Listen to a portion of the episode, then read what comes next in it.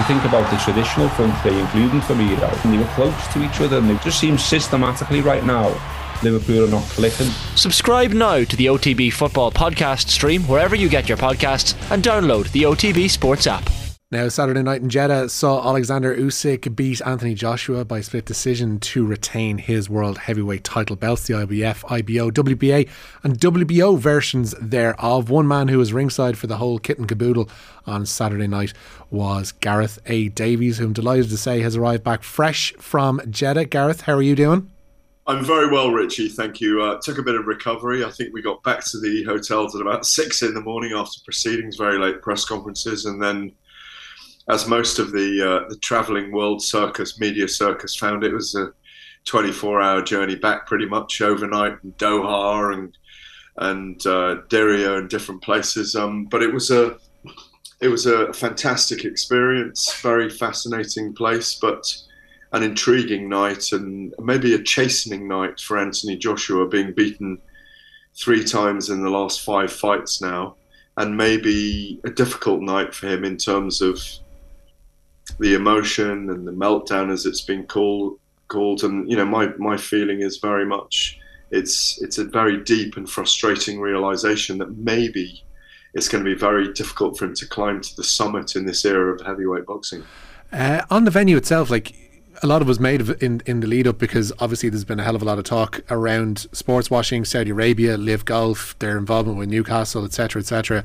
What was the place like itself in terms of its ability to host a sporting venue? Were there any, uh, I guess, worries from many people going in there about covering the fight there? What was your sense of all that kind of stuff? Well, having worked in about 40 countries, Richie, in 30 years and traveling with my parents all over the world, probably 100 cities I've lived in, some countries I've lived in for a period of time Poland, China, parts of Africa, America, spent a lot of time in. Um, I like to go to a place with an open mind and not carry the agenda that the Western media are trying to give you the whole time. And I found the people there very similar to people I met when I was in China back in 1989, Iran in 98, parts of Africa where they're more fascinated with you than you are with them. Mm. Because they don't know your ways. And Islam has been around a long time. And there's a way of life there that's very different to our way of life. And we, I think we, atrocities aside, Jamal Khashoggi aside, you know, women's rights aside, I think people, individuals don't decide the society. And generally, when you travel around a place, they're fascinated in where you're from and what it's like where you're from. And so there was all of that. And that was really nice and very warm and very welcoming. I think they're getting used to, as you call it, sports washing. I don't really know what sports washing is. It's a term that we've made up.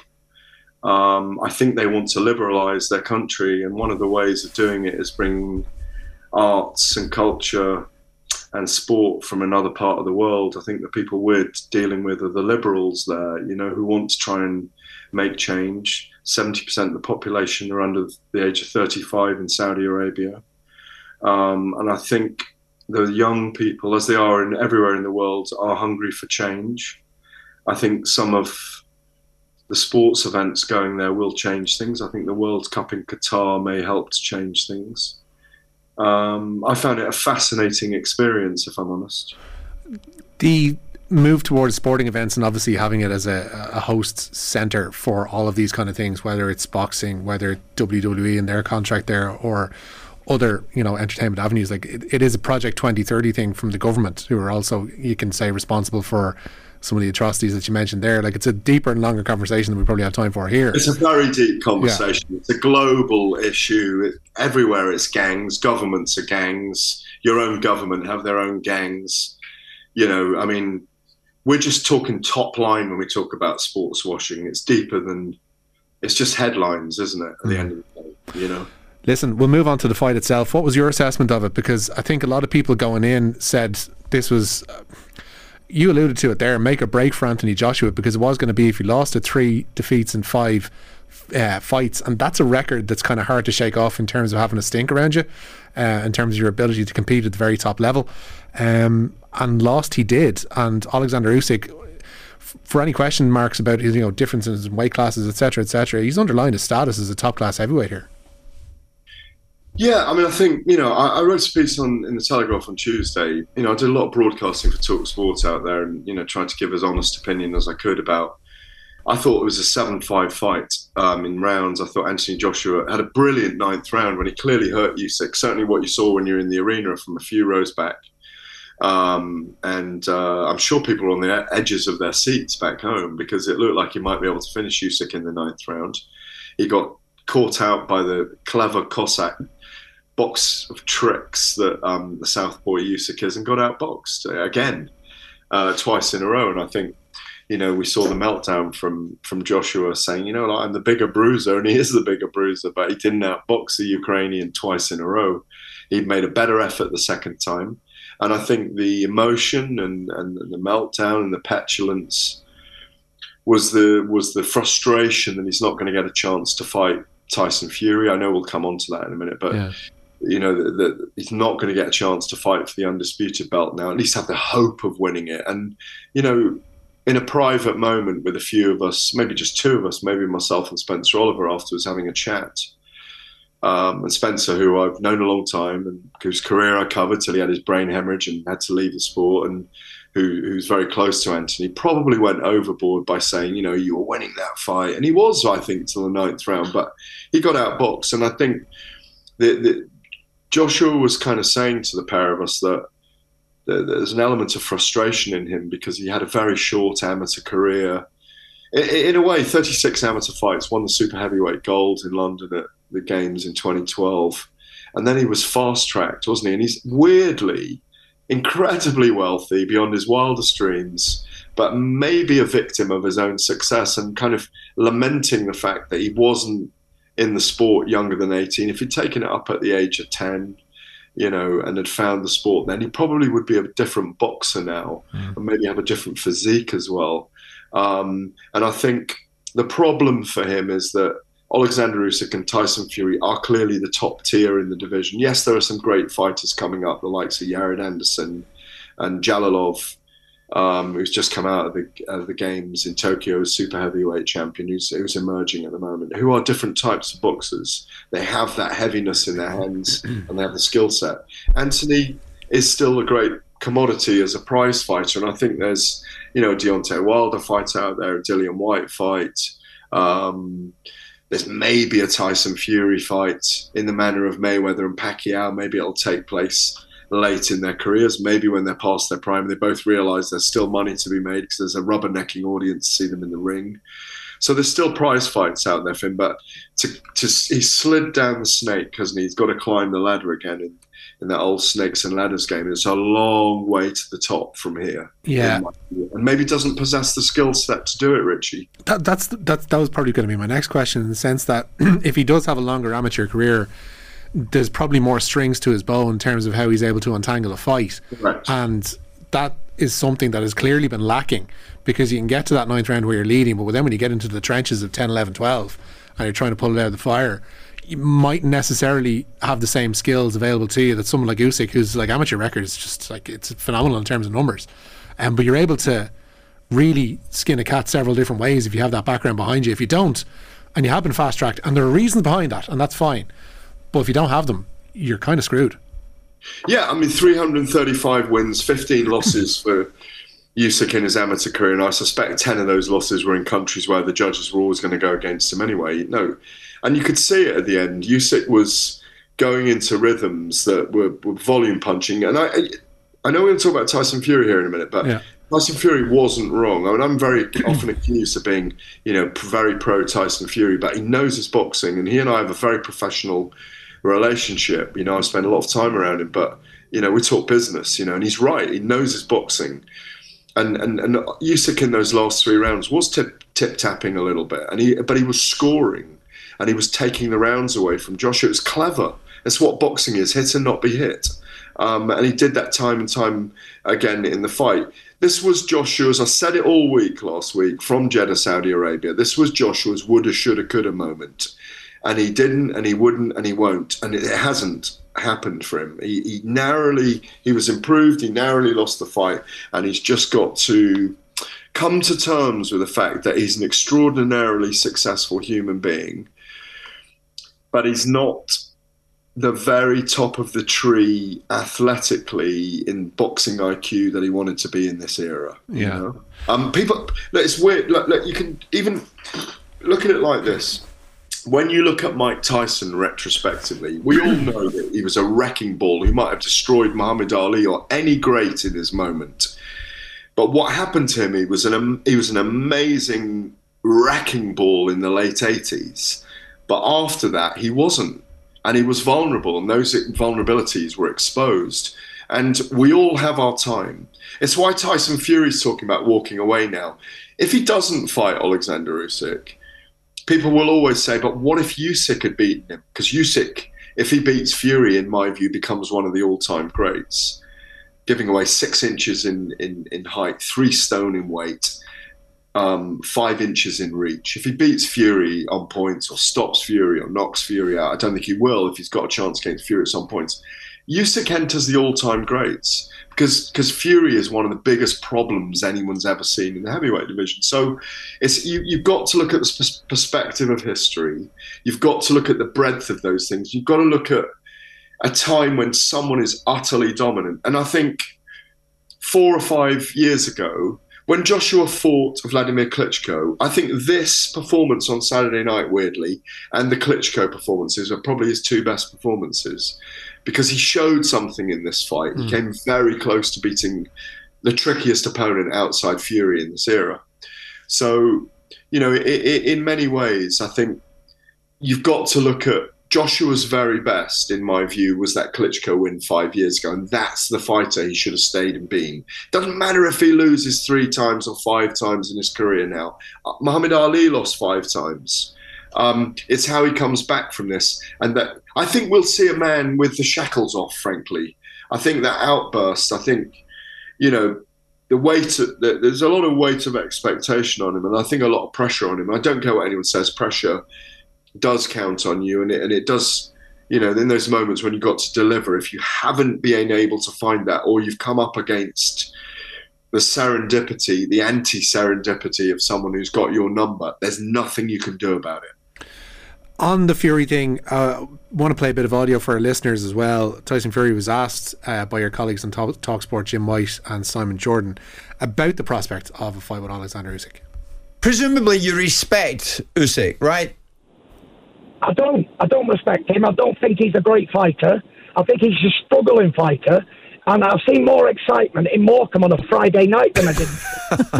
Well, I'm not surprised if you're hanging about there. Yeah. But what did you make? Of, what did you take away from the Joshua Usyk fight, Tyson? I didn't. I didn't take anything from it without being disrespectful to Joshua. He, he, he was what he was. He's found his level, Yeah. and he's he's come up wanting at top level. He's lost three of his last five fights, so clearly he's come up wanting at high level. But I didn't think it was a. I didn't think Usyk landed a worthwhile punch in twelve rounds. Tic tac bull. He couldn't knock the skin off a rice pudding. Give me a comment about AJ's legacy as, as you see it. I see it as it's in tatters at the moment. Tatters. It does feel like we have missed out on the Fury Joshua. I guess the build up probably would have been better than the fight, um, judging by, I think, Joshua's performances from the last uh, year or so. But on the Usyk potential for a, for a unification by here, fight here, Gareth, how much how much should we read into the deadlines and you know get my offers into my lawyer by September first and all this kind of stuff from Tyson Fury? How real is that? Uh, how much bluster is that? And what are the genuine prospects of this happening? Because ultimately, you know, politics has gotten in the way of several fights happening over the last decade or so, and it feels like this could happen again, uh, whereby politics could deprive us of uh, a matchup like that. Well, I think the 500 million is the is the is the kind of the anti-statement, if you like. I mean, that's ridiculous, frankly. I mean, if someone stumps up that, then they're going to make a big loss because it's not going to do that money in numbers. But don't get me wrong, I'd much rather have seen um, Tyson Fury against Anthony Joshua anyway. Like you say, the build-up would have been amazing, but Joshua always had a puncher's chance against Fury because he's become more aggressive late in his career and he is more open uh, to being hit. But um, it's Fury being Fury. He's pulling the psychological wool over our eyes. You know, um, he knows his the history of boxing well enough to know that if he does walk away without facing Usyk, and he really only needs to beat Usyk now, and he can walk away as truly the king of the era, um, as the man that beat the man that beat the other man that you know. Um, uh, but it, it's it's a 150 million pound fight in my view. If someone puts up 150 million pounds, the fight will happen. They've got to get they've got to get a wriggle on to make sure it can happen in that mid December 17th of December period. If they're talking about it being on the night before the final of the World Cup in Qatar. Um, anywhere in the region would be great because people have only got a two-hour flight to the event. They could do it in a big stadium, I suppose, or they could build a stadium for it could easily get 60,000 there if they built a stadium with a roof. They seem to have that capacity to be able to do that kind of thing. Um, How realistic is it though that it will happen? I think it'll happen, okay. but I think I think you know Fury, Fury's demands are unrealistic. Certainly for the fight to be signed by next Friday. I mean, in you know, in eight days' time, it's nonsense. Mm. It's too much. You know, to be signed off. If they get an agreement in principle, that'd be fine. But um, you know, they need the Saudi Arabians or whoever it is in the Middle East to come up with that amount of money, and he's got. They both got to agree it. You know, we understand that both fighters, the protagonists, earned around fifty, reportedly fifty million pounds each for that fight on Saturday night, but seventy-five million each is is pretty good. Fury can dictate the terms. You know, he's got this kind of um, element to him that you know that he, he, he, doesn't he doesn't really care what happens, and he may not. He could walk away. I mean, knowing him as I do, he could work, walk away and not care about it, and it wouldn't bother him what people say forever because there's enough people out there who say he's already the king of this era. Um, I personally think he's got a notch missing, and that's Usyk. Um, I think the fight will happen, and if it if it they've got to go into camp, remember as well. Mm. So you're thinking about um, mid September, mid October, mid November. They they want eight weeks. They want it done by the first of October at the very latest. Um, if it's going to happen in December in the Middle East, uh, but I reckon it'll probably spill out over into next year. Um, I'm optimistic that it will happen, but I'm I'm not necessarily optimistic that it'll happen this year, Richie the Middle East is obviously going to be Fury's avenue here. The the travel ban to the states is is still in place, I believe. How much has that impacted his decision to go on or not? Uh, I don't know about that. Um, I don't know about what interviews are going on behind the scenes, what appeals have been made to the US authorities for different people.